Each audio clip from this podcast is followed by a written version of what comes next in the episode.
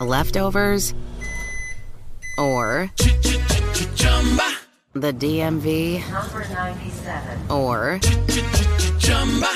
house cleaning, Chumba Casino always brings the fun. Play over a hundred different games online for free from anywhere. You could redeem some serious prizes. ChumbaCasino.com. Live the Chumba life. No purchase necessary. Void where prohibited by law. 18 plus terms and conditions apply. See website for details. Bene, buonasera, sono Lucio Caracciolo di Limes, alla mia destra personaggio che non ha bisogno di presentazioni, lo storico Alessandro Barbero, che molto gentilmente ha accettato il nostro invito per parlare qui a Lucca, città che di Napoleone ha qualche memoria, appunto di Napoleone Bonaparte a 200 anni dal maggio, 5 maggio 1821, dalla sua morte nell'esilio di Sant'Elena.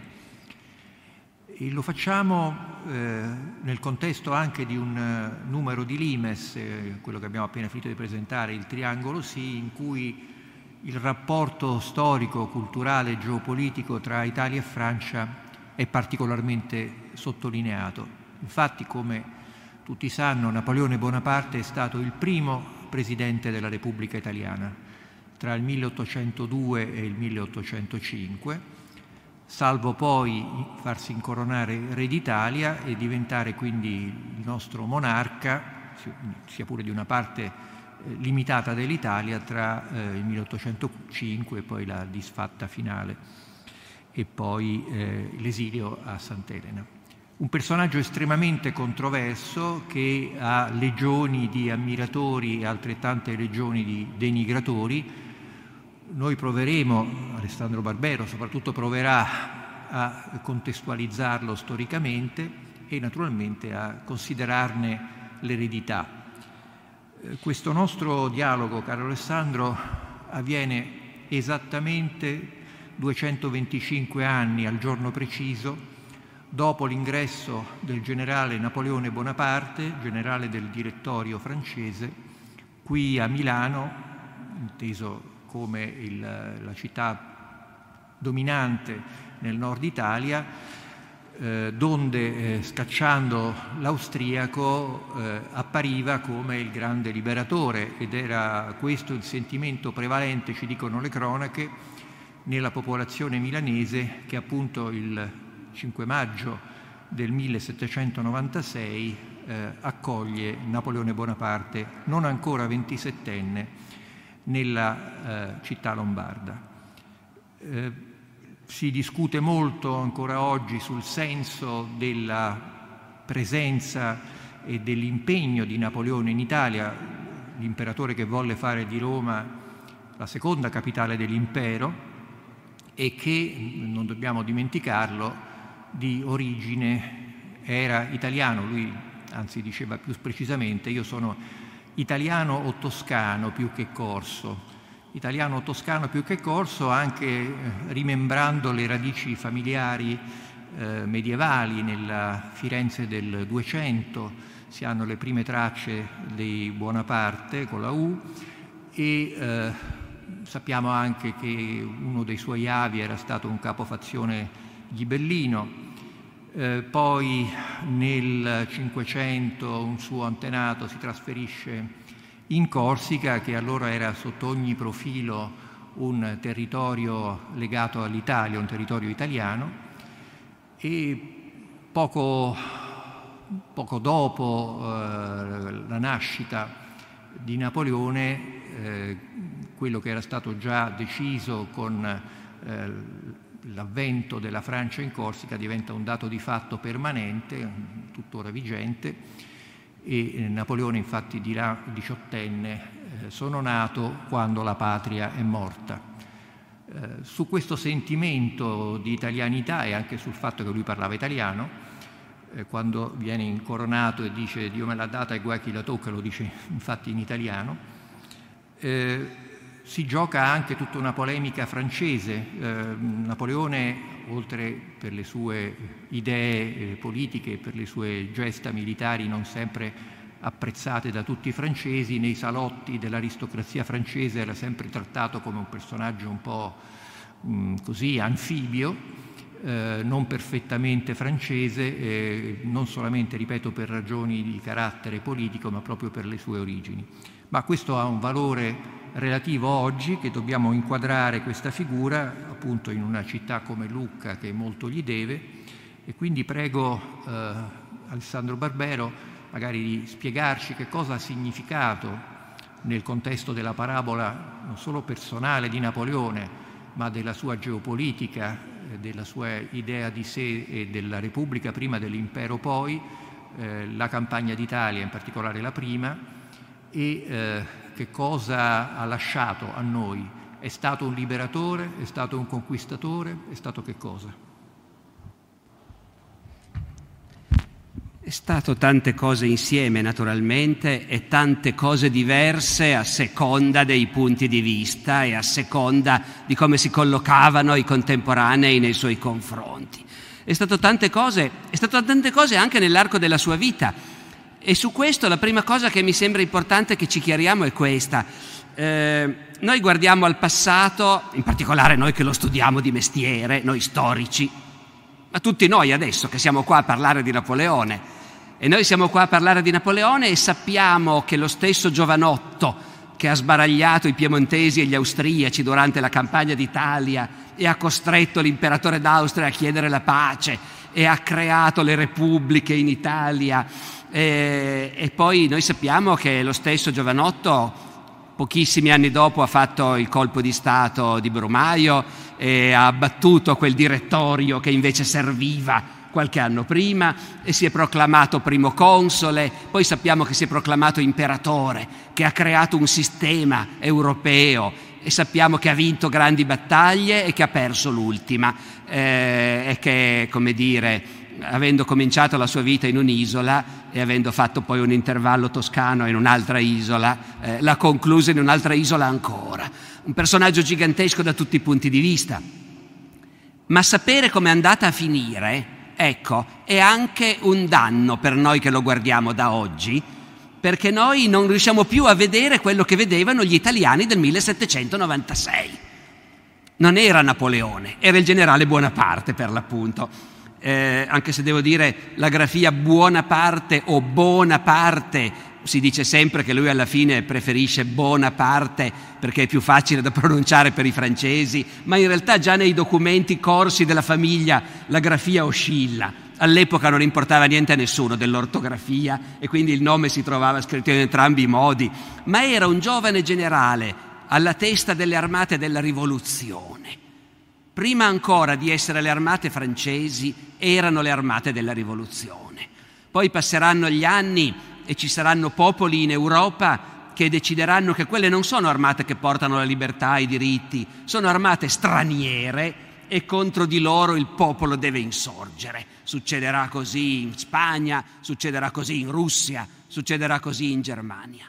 Ma nel 1796, certo, sono le armate francesi, però miracolo, il loro generale parla italiano eh, ed è venuto in Italia proclamando di portare la libertà all'Italia. È una bella cosa, dipende. Ci sono, come dire, giovani i quali cominciavano a patire dopo aver studiato la storia della grandezza dell'Italia nel passato e facendo il paragone con quello che era l'Italia in quel momento, un'Italia di piccoli stati tirannici o addirittura di dinastie straniere, ecco, ci sono giovani ai quali non sembra vero che stia succedendo questo. Ecco, noi dobbiamo anche tenere presente L'altro problema che noi abbiamo quando studiamo il passato, sappiamo già che è successo tutto, certo, la campagna d'Italia, tutte quelle vittorie, eh, Arcole, Rivoli, e certo, eh, non ci stupiamo più. Invece noi dobbiamo conservare la capacità di stupirci, la capacità di vedere le cose come le vedevano loro. E allora, come le vedevano loro? Non tutti allo stesso modo, ma vi pare che in Italia possa succedere qualcosa di grandioso e che tutti gli italiani lo vedano allo stesso modo? Ma quando mai? Eh, neanche negli altri paesi succederebbe, ma figuriamoci in Italia, ecco.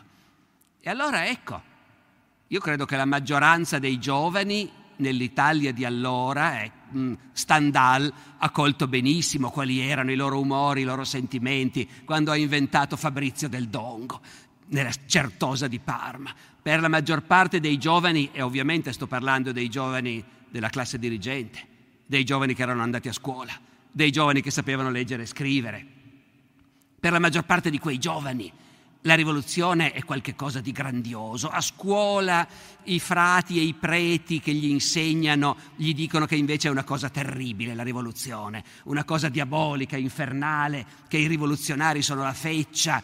E l'idea che questa cosa stia arrivando in Italia spaventa tantissimo, spaventa una gran parte del clero, spaventa tanti contadini i quali non hanno una visione del mondo molto più ampia di quello che il parroco gli può spiegare durante la predica spaventa nobili che temono di perdere i loro privilegi? Sì, ma in realtà la maggior parte dei nobili sono maturi per dire purché il paese cambi, noi potremmo anche rinunciare ai nostri privilegi. Anche in Francia la rivoluzione l'hanno fatta i nobili, non solo i borghesi. Eh. Eh, Robespierre era nobile eh, e Napoleone è nobile per l'appunto. Allora, quello, la prima cosa da chiarire è questa. Per l'Italia è un avvenimento folgorante, sconvolgente, spaventoso per molti, grandioso per moltissimi altri. Noi poi non siamo tenuti a schierarci da una parte o dall'altra, eh?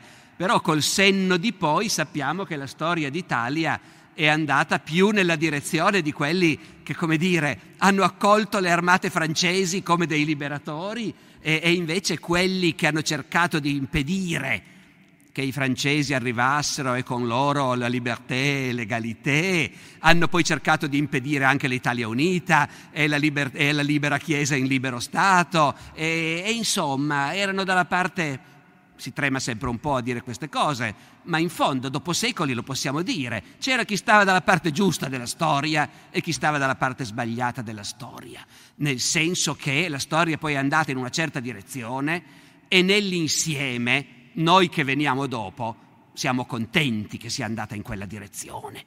Siamo contenti di vivere in un paese dove gli ebrei o i protestanti non sono gente senza diritti, ma dove i diritti sono uguali per tutti. Siamo contenti di vivere in un paese dove sono arrivate la libertà di stampa e, e la democrazia parlamentare e così via. Ora tutte queste cose non le ha portate tutte insieme immediatamente l'armée d'Italie, ecco, ma quelli che combattevano contro l'armée d'Italie hanno poi combattuto anche contro tutte queste cose, che invece hanno vinto e ci sono state.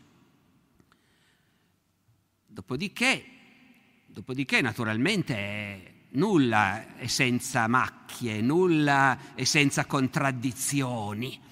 E, e, quando noi vediamo appunto dei contadini che spinti dai loro preti si ribellano, sono gli stessi contadini che al sud, nel regno di Napoli, arriveranno fino a Milano, condotti dal cardinale Ruffo, e lì trucideranno i patrioti della rivoluzione napoletana. E quegli stessi contadini si ribellano anche in Piemonte, anche in Lombardia, anche in Veneto.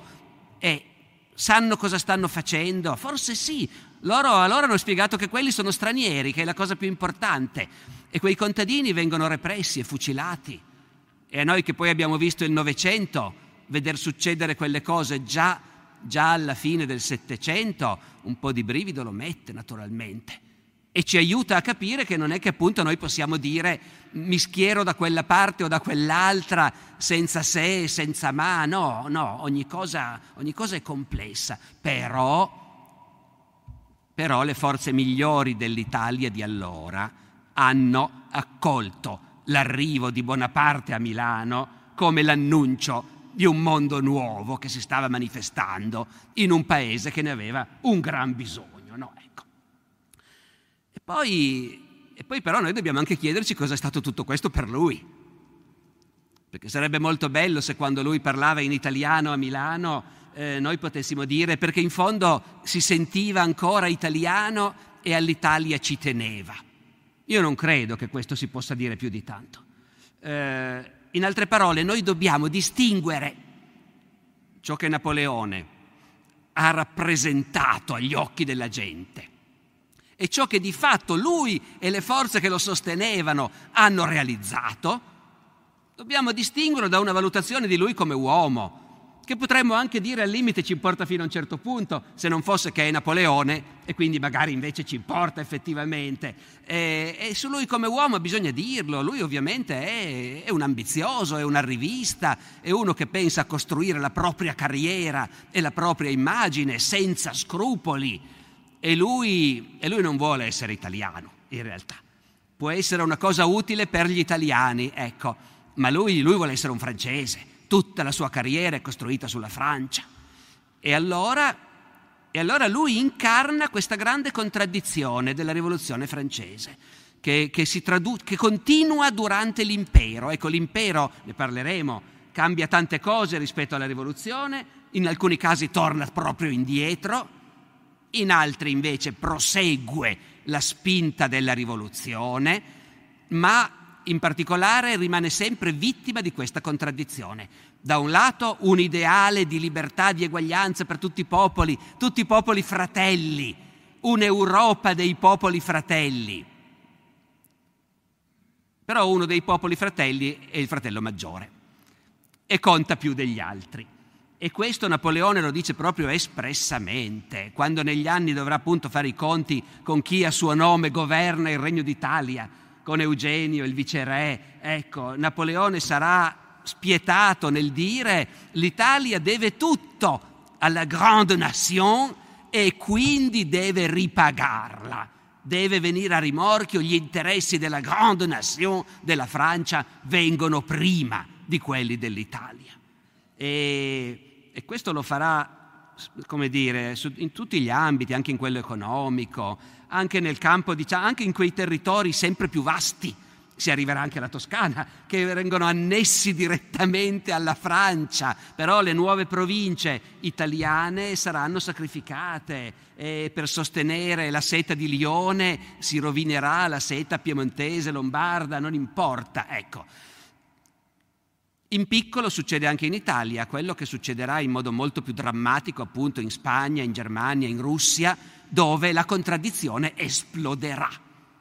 Perché mentre tanti sono felici di vedere arrivare la libertà e l'egalità e lo Stato moderno, l'amministrazione efficiente, i diritti uguali, l'uguaglianza davanti alla legge e così via, però il fatto che queste cose siano portate da baionette straniere a un certo punto si rivela intollerabile.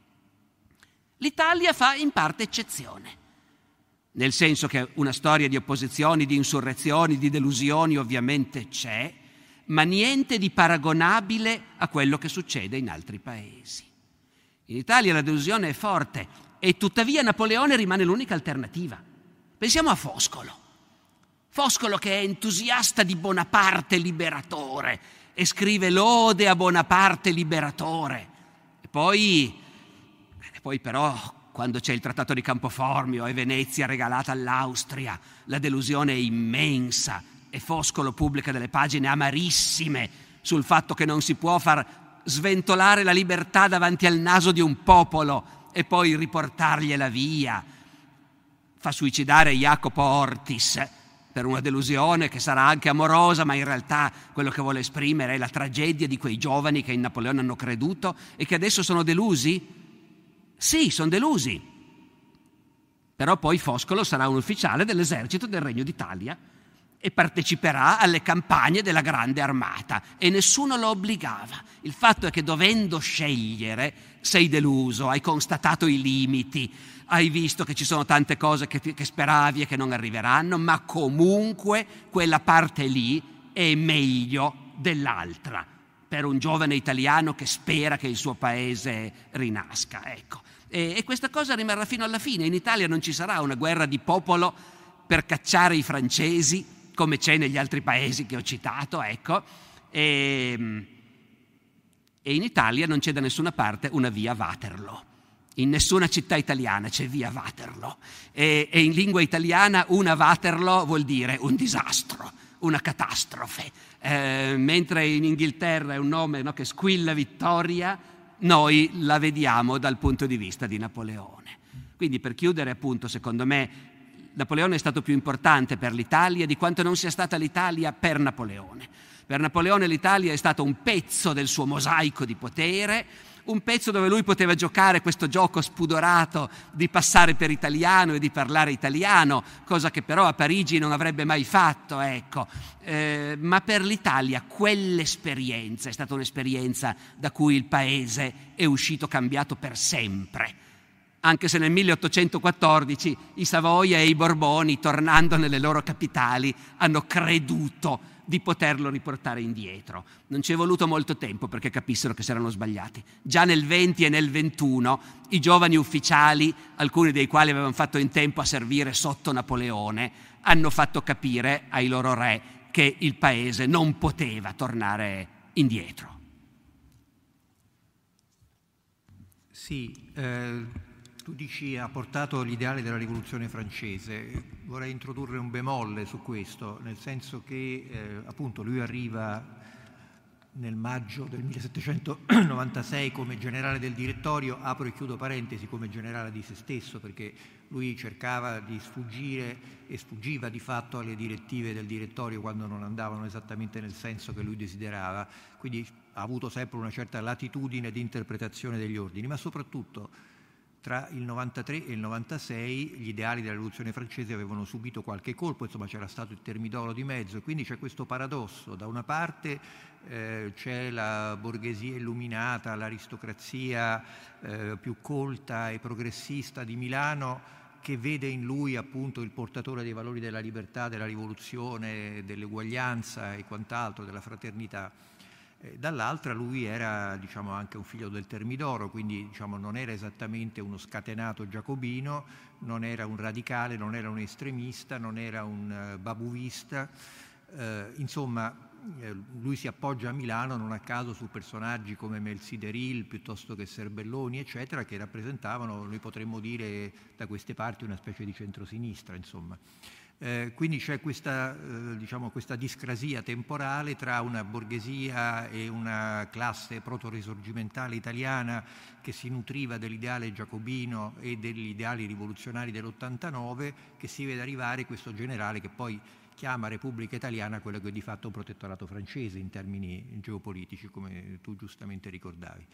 E qui eh, introdurrei il secondo elemento, eh, parte nella conversazione precedente l'abbiamo già toccato, e cioè che insomma può piacere o non può piacere, ma eh, Napoleone porta lo Stato in Italia, porta una costruzione statuale che ha una sua struttura culturale, ha i suoi codici, ha insomma un lascito che va anche molto al di là di quelle strutture statuali relativamente effimere ma che, che ha creato, ma che poi serviranno da modello in qualche misura anche per, eh, per lo Stato italiano unitario che lui nei suoi momenti più deliranti immaginava di poter federare in un impero europeo. Ecco, che cosa vuol dire lo Stato napoleonico in quella fase storica? Che cosa ci ha lasciato oppure non ci ha lasciato quell'esperienza dal punto di vista della nostra cultura statuale? Diciamo che è un'esperienza che è stranamente poco parte della nostra memoria nazionale, direi soprattutto per il fatto che alla fine è stato riconosciuto che si trattava di, di stati, sia la Repubblica sia poi il Regno, subalterni a una potenza straniera e quindi non sono entrati, diciamo così, poi per esempio nel grande dibattito risorgimentale sulle origini della nazione italiana e della statualità italiana. Voglio dire, nel Medioevo, ma nel Medioevo più lontano, nel X secolo, c'erano dei re d'Italia ci sono stati dei momenti in cui il regno italico riusciva a staccarsi dall'autorità degli imperatori tedeschi e ad avere una sua indipendenza statale. L'ultimo di quei re, Arduino di Ivrea, vive all'inizio dell'undicesimo secolo. Durante il Risorgimento questi personaggi vengono riscoperti io giurerei che Arduino di Ivrea, se ci pensate bene nei vostri ricordi scolastici da qualche parte affiora, sono stati riscoperti perché diamine l'idea che nel Medioevo c'era stati dei re d'Italia. Ora, c'era stato un re d'Italia anche 50 anni prima, per l'appunto, Napoleone, che scriveva sui suoi marenghi d'oro Dio salvi l'Italia. Ecco però non mi pare che sia stato riscoperto nel momento in cui si creava una mitologia nazionale, per l'appunto. No? Quindi in questo senso è un'esperienza in gran parte dimenticata quando è stata costruita la grande storia dell'Italia unita. È stata dimenticata anche l'esperienza militare. L'esercito del Regno Italico ha partecipato alle, cam- alle campagne di Napoleone per anni, coprendosi di gloria, ha partecipato alla campagna di Russia. C'è una grande battaglia durante la ritirata di Russia, la battaglia di Mala Jaroslavets, dove i francesi in ritirata riescono a passare perché le forze dell'avanguardia sfondano i russi che cercavano di bloccarli e quell'avanguardia era il corpo italiano. Ma chi se le ricorda queste cose? Si è, non, non si è voluto in nessun modo dare uno spazio a questa storia quando è stata creata un'Italia unita che invece doveva essere, come dire, tutta legata alla storia dei Savoia dovevano essere i Savoia che nei secoli avevano pian piano costruito l'Italia, i Savoia che secondo la storiografia sabaudista naturalmente, cortigiana, già dal Medioevo sognavano di unificare l'Italia, non c'era spazio per l'esperienza napoleonica in questa mitologia nazionale. Dopodiché noi possiamo andare a vedere che cosa ha invece concretamente lasciato, no? Beh, vi faccio un esempio. Eh, noi in Italia abbiamo dei corpi di cui si sa da sempre che sono stati fondati a un certo momento e di cui si celebrano gli anniversari. No? C'è il centenario della fondazione del Corpo degli Alpini, eh, la fondazione dei Bersaglieri da parte di Alessandro La Marmora, la nascita dei Carabinieri. I Carabinieri nascono alla Restaurazione. I Savo- quando i Savoia ritornano in Piemonte e riprendono il potere, una delle prime cose che fanno è creare il corpo dei carabinieri, che già allora come adesso è concepito come un corpo di polizia presente sul territorio, che presidia il territorio. Perché Vittorio Emanuele I, appena tornato a Torino, crea il corpo dei carabinieri? Perché se ne, sono, se n'è andato il corpo dei gendarmi che Napoleone aveva diffuso su tutto il territorio del suo impero e quindi anche nell'Italia del nord-ovest annessa alla Francia, il corpo dei gendarmi che era una forma, una forma e una forza di polizia appunto di tipo nuovo, che non esisteva in nessun modo sotto l'antico regime, capillarmente distribuito sul territorio, e che si era rivelato indispensabile per il funzionamento del nuovo Stato.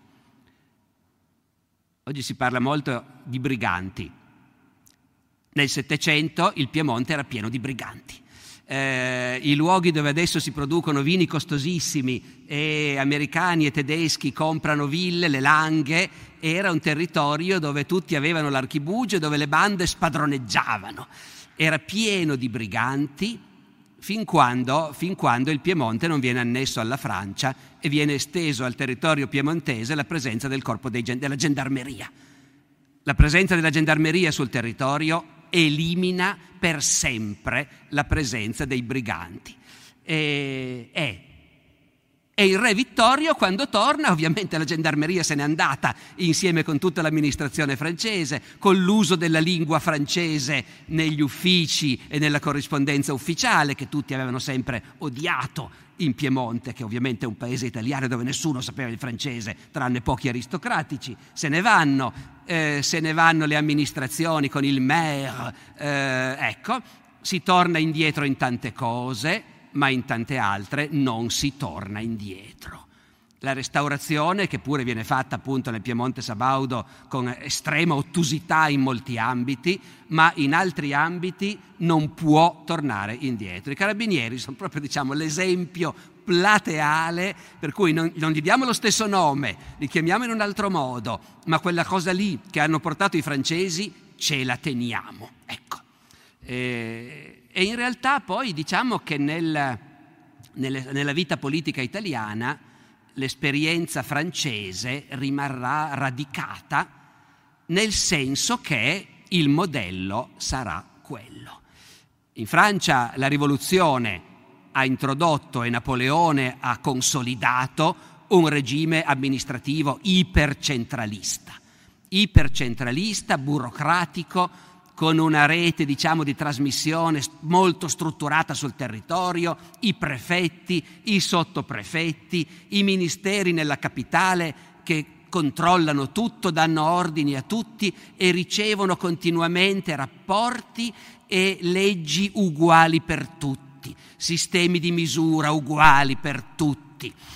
Una, ecco, questa cosa, questa cosa rimane, io non so, non sono uno studioso di queste cose, eh, non so se si tratti di una cosa consapevole o su cui ci sia stato un grosso dibattito, ma di fatto, di fatto l'amministrazione dei Savoia erediterà e conserverà in pieno questa idea centralista, unificata al massimo, gerarchica, piramidale dell'amministrazione e la imporrà all'Italia unita.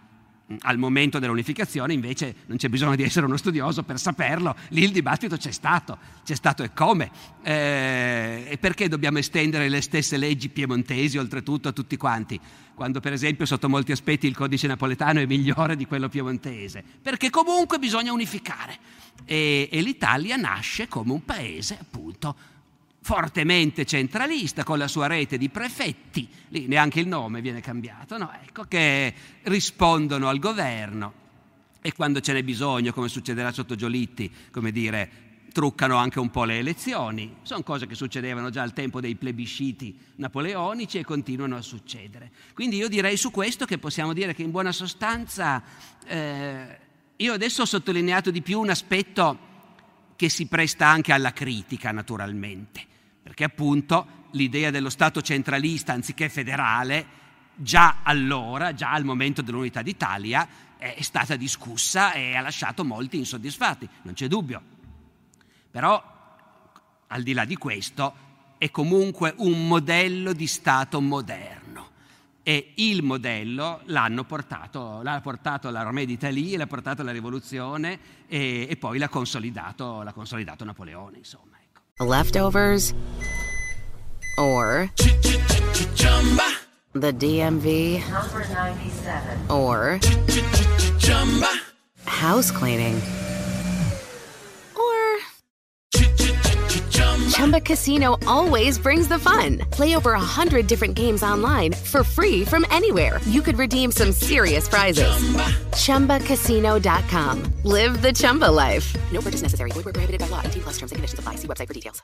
With Lucky Land slots, you can get lucky just about anywhere. Dearly beloved, we are gathered here today to. Has anyone seen the bride and groom? Sorry, sorry, we're here. We were getting lucky in the limo and we lost track of time. No, Lucky Land Casino with cash prizes that add up quicker than a guest registry. In that case, I pronounce you lucky. Play for free at LuckyLandSlots.com. Daily bonuses are waiting. No purchase necessary. Void were prohibited by law. 18 plus. Terms and conditions apply. See website for details.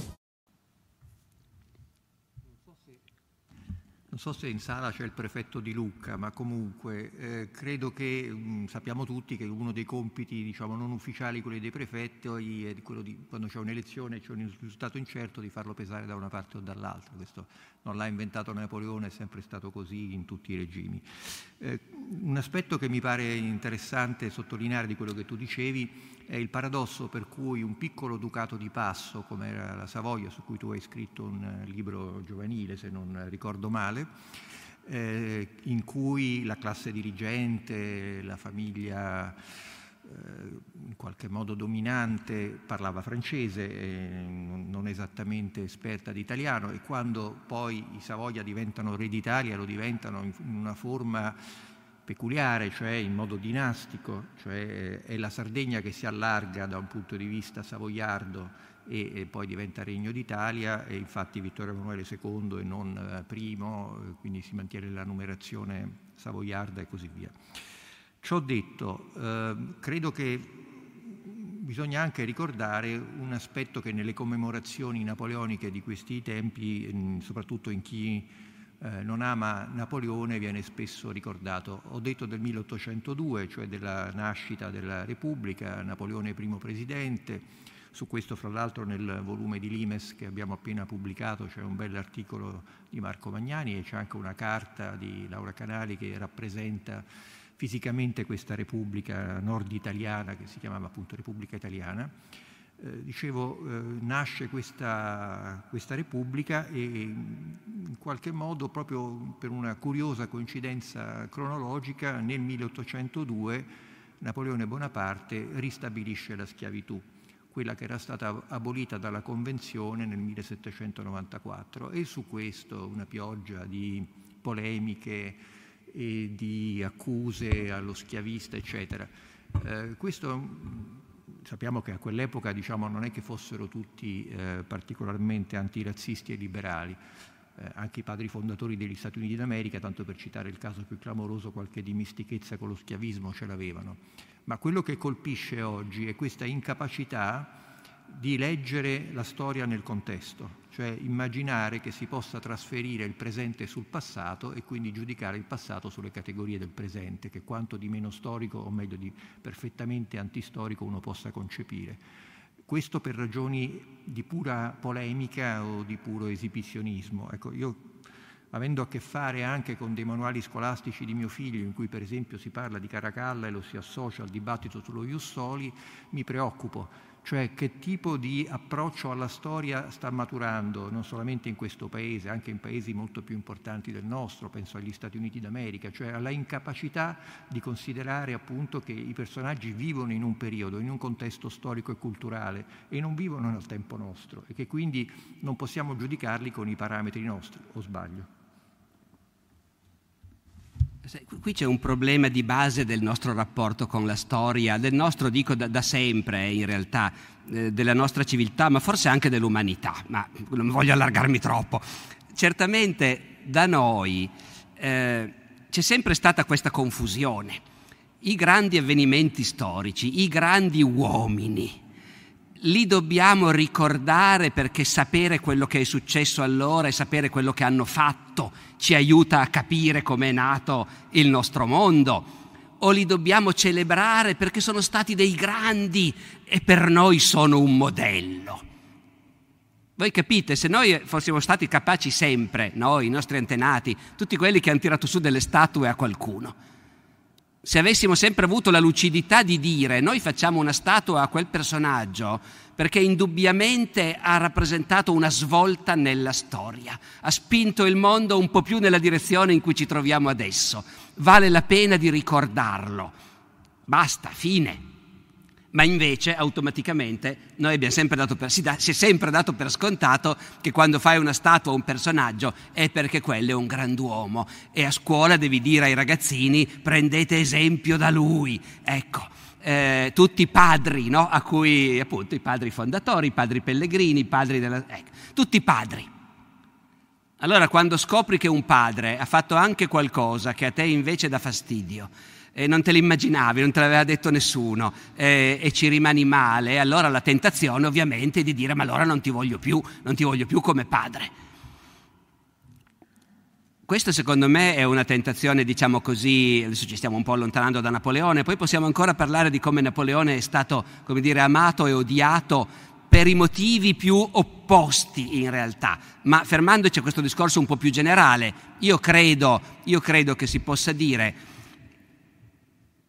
non si può dire niente di sicuro, eh, perché io stesso discuto di queste cose con persone care e trovo spesso persone care che hanno idee diverse dalle mie. A me personalmente sembra che bisognerebbe appunto mettersi d'accordo sul fatto che quando abbiamo tirato su un monumento a Cristoforo Colombo eh, lo abbiamo fatto perché Cristoforo Colombo ha cambiato il mondo e il nostro mondo viene da lui.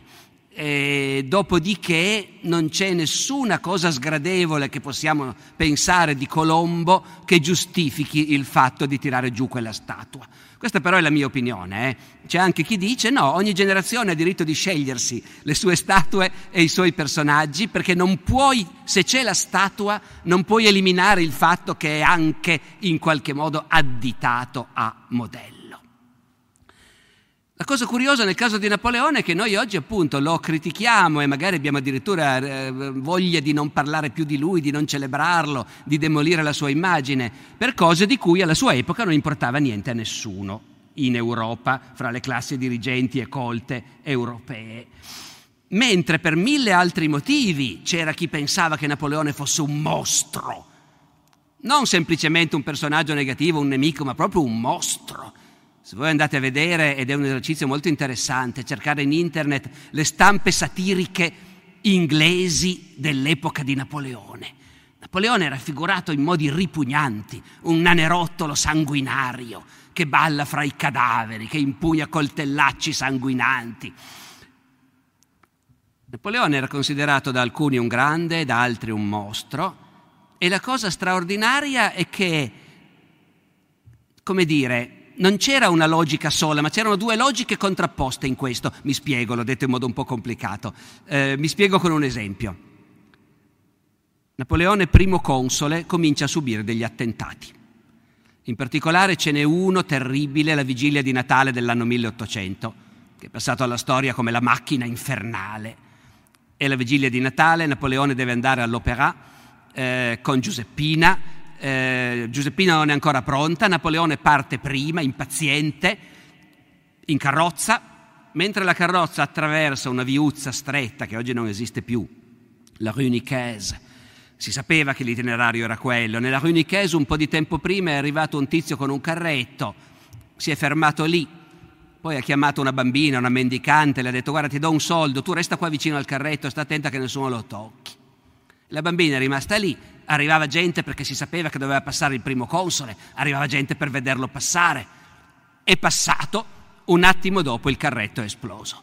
Era carico di esplosivo, ha falciato decine di persone. Napoleone è furioso, è convinto che sono stati i giacobini a mettere la bomba, cioè i rivoluzionari. Tu dicevi prima giustamente, Napoleone, che pure è stato un giacobino e ha cominciato a fare carriera sotto i Robespierre, grazie all'amicizia del fratello di Robespierre, però poi dopo Termidoro si è adattato rapidamente al nuovo sistema. Napoleone non è mai stato un ideologo, ha sempre navigato a vista, ecco, e sa benissimo di aver, come dire, fermato certi aspetti della rivoluzione, riportato indietro la Francia sotto certi aspetti. 800 non mi ricordo più, forse non ha ancora fatto il concordato con la Chiesa, ma si sa che quella è la linea, la tendenza. Napoleone sente che i vecchi rivoluzionari puri e duri, gli estremisti, i terroristi, lo odiano e fa capire rapidamente che lui è sicuro che sono i giacobini che hanno fatto questo attentato e Fouché, il capo della polizia, glieli trova immediatamente, dopodiché vengono processati e ghigliottinati. Dopodiché Fouché continua a indagare e abbastanza presto scopre che invece sono stati i monarchici. Cioè mentre i giacobini, secondo Napoleone, lo odiavano per aver tradito la rivoluzione, la realtà è che l'attentato lo fanno i monarchici che odiano Napoleone come simbolo della rivoluzione. È questa idea dei suoi nemici che fanno fatica a distinguere. A noi sembra così chiaro che Napoleone è tornato indietro su tante cose, no? Ma quando Napoleone attraversa l'Austria e la Germania nel 1805, diretto verso il campo di battaglia di Austerlitz, ci sono testimonianze di, di persone che dicono è l'Apocalisse, Robespierre a cavallo attraversa la Germania. Ecco, non per tanti tutta quella che a noi sembra l'enorme differenza fra Robespierre e Napoleone non conta niente, perché comunque in un mondo ideologicamente spaccato, per i nemici della rivoluzione, lui è ancora un rivoluzionario. E invece per i rivoluzionari estremisti lui è il traditore. Ecco. Avevano dunque tanti motivi per amarlo o per odiarlo, e, e, io non credo che ci sia stato nessun particolare dibattito nel momento in cui gli interessi dei piantatori di Haiti, di Santo Domingo, hanno spinto perché, perché questa repubblica creata dagli schiavi fosse soppressa e perché si tornasse al, al, al vecchio sistema. Insomma, ecco. Ovviamente delle voci che riflettevano criticamente sulla schiavitù, c'erano già nell'Europa del Settecento, c'erano già delle leggi che mettevano dei limiti, c'erano già stati i processi in Inghilterra e in Scozia quando arrivava un piantatore dalle colonie e si portava dietro lo schiavo nero e, e, e le associazioni per l'abolizione della schiavitù in, contattavano lo schiavo nero e lo convincevano a far causa al padrone perché secondo la legge britannica nessuno può essere schiavo sul suolo britannico, non è che il problema non si ponesse, però la nettissima sensazione è che rispetto all'enorme importanza anche emotiva che noi oggi diamo a questi problemi, ecco, nel dibattito di allora le cose che dominavano erano ben altre. Ecco. Dopodiché, appunto, hanno ragione i miei amici che dicono ogni epoca ha diritto di scegliersi i suoi esempi e se per noi una delle cose attraverso cui vogliamo leggere la storia è il problema della schiavitù, della supremazia bianca, e allora certo, allora certo, di Napoleone non sappiamo più cosa farci. Mm, neanche naturalmente del Marco Aurelio, che a questo punto toglieremo dal Campidoglio, perché Marco Aurelio è stato imperatore di un impero schiavista, e no, ecco, non parliamo di Giulio Cesare, di Cicerone e così via, cioè vedete com'è facile arrivare all'assurdo con queste cose. Però una cosa la stiamo imparando, e cioè che appunto celebrare, celebrare un anniversario, come stiamo facendo noi adesso, non può mai essere creare delle manifestazioni per dire che grand'uomo è stato e quanto gli dobbiamo. Celebrare, perché la parola va bene, celebriamo un anniversario, celebriamo un grande personaggio, di cui noi adesso ci sembra di dire qualcosa di nuovo, ma ha già detto tutto Manzoni. Ha già detto tutto Manzoni dicendo c'era chi lo adorava e c'era chi lo odiava. È stato l'arbitro di un mondo spaccato, due secoli l'un contro l'altro armato è stato idolatrato e adulato vergognosamente quando era al potere e poi gli hanno sputato tutti addosso quando è caduto. Io, dice Manzoni, non ho fatto né una cosa né l'altra, però una cosa la so, che è stato un uomo enorme per quello che ha rappresentato, non per chi era lui. Poi alla fine Manzoni però si sbilancia anche. Eh? Ehm, non è andato all'inferno Napoleone. Dio comunque lo ha salvato. Il che vuol dire che per uno che appunto era uno di quei ragazzini che erano bambini quando è scoppiata la rivoluzione e chissà cosa si sentivano dire nelle scuole dove andavano dai buoni padri a Milano, ecco, e poi hanno, hanno, hanno potuto vivere nell'Italia e nella Francia di Napoleone. Napo- eh, Manzoni ha vissuto cinque anni nella Parigi di Napoleone, come sapete, e poi l'hanno visto crollare e hanno avuto modo di soppesare appunto il bene e il male, eh, le adulazioni, le critiche, gli insulti. Alla fine Manzoni dice Dio ha creato un uomo così grande, Dio certamente alla fine lo ha salvato. Ecco. Eh, e questo vuol dire qualcosa, secondo me. Forse possiamo salvarlo anche noi, sapendo che appunto ha commesso enormi errori, ha fatto tante cose che a noi non piacciono, ma è uno dei momenti, diciamo, che non si possono aggirare della nostra storia passata. Guai se dovessimo dire, siccome ha fatto delle cose che non ci piacciono, allora parliamo meno di lui, parliamo nel meno possibile, censuriamolo. Ecco, questo sarebbe secondo me uno sbaglio viene in mente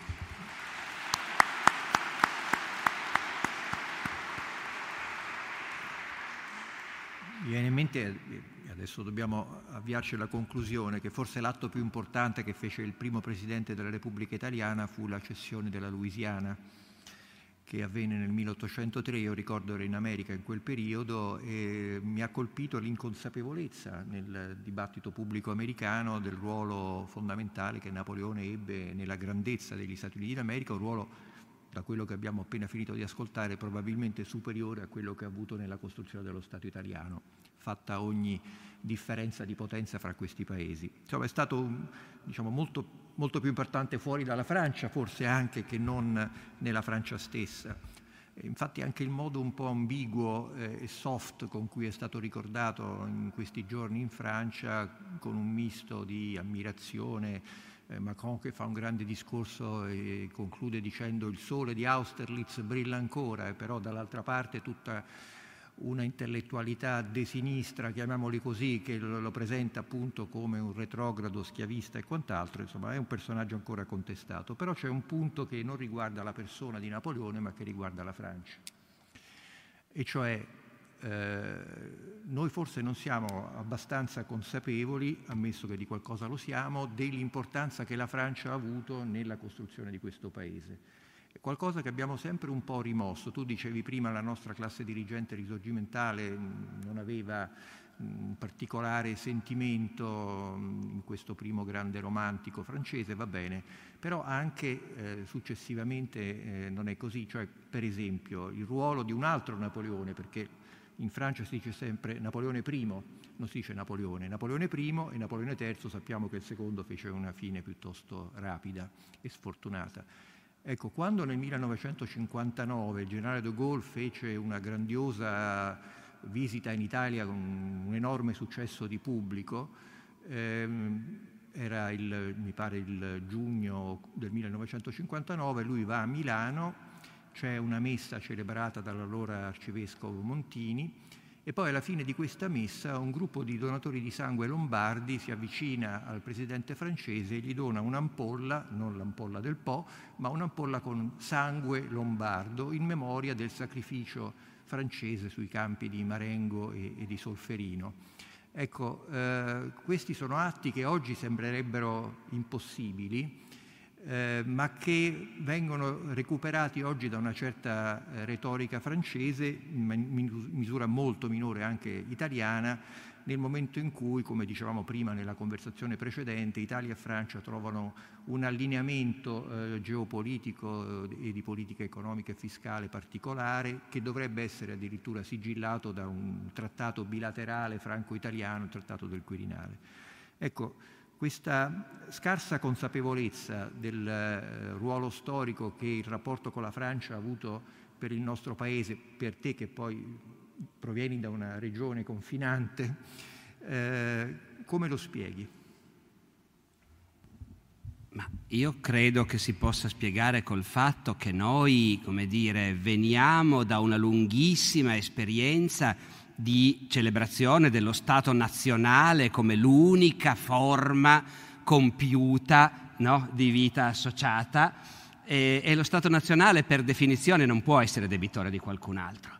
Eh, noi oggi viviamo in un'epoca in cui non è affatto chiaro se lo Stato nazionale fosse eh, un ferro vecchio che è bene imparare a superare eh, se, e anche in questo caso non siamo così sicuri che si sia provato nel modo giusto a farlo, ma certamente diciamo, è il grande problema, il grande dibattito che ci aspetta questo. Ma fino a qualche decennio fa il discorso non era quello. La vita si svolgeva interamente all'interno dei confini nazionali, l'identità, qualunque cosa possa voler dire questa parola, che vuol dire tante cose, come sapete, però era un'identità legata appunto a una grande narrazione, gli storici usano questa espressione, no? la grande narrazione con cui, specialmente nell'Ottocento, ogni popolo ha deciso che cos'era che bisognava raccontare per far capire alla gente di, far, di, co, di costituire una nazione. No? E allora per i serbi è la battaglia di Kosovo-Polie, supponiamo. Ecco. Eh, per gli inglesi è il 1066, la conquista normanna, e poi, e poi però il Parlamento, la rivoluzione inglese. Ecco.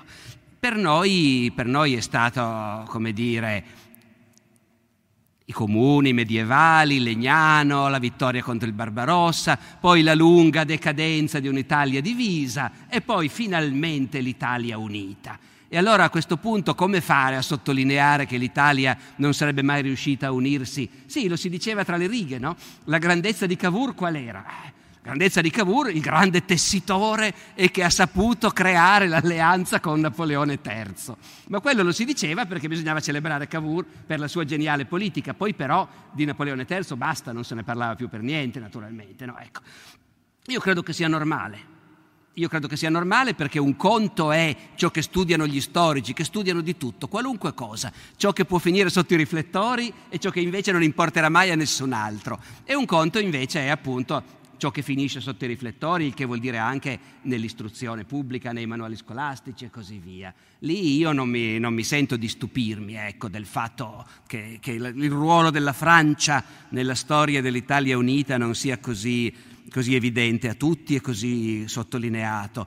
D'altra parte, d'altra parte, poi se uno percorre un po' la storia degli ultimi due secoli, ce ne sono di oscillazioni, eh, anche vertiginose.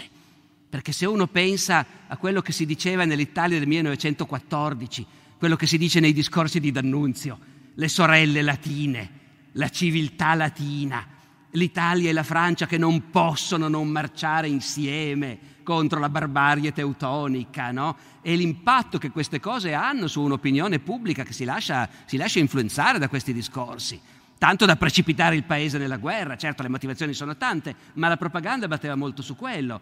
E, e, poi, e poi, una generazione dopo il fascismo potrà dare invece della Francia l'immagine di un paese decadente, corrotto, senza anima, eh, no, ecco, in mano agli ebrei. Eh, cioè, cioè, come dire, possono, l'immagine degli altri paesi può sempre essere manipolata in base agli interessi del momento, c'è poco da fare, quando, quando l'unico orizzonte è quello dell'identità nazionale e della storia nazionale. E niente, questo secondo me.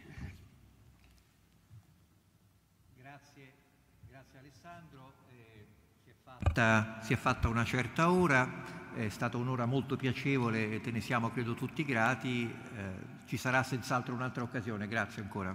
Buonasera a tutti. Gra- grazie a tutti. Grazie a te.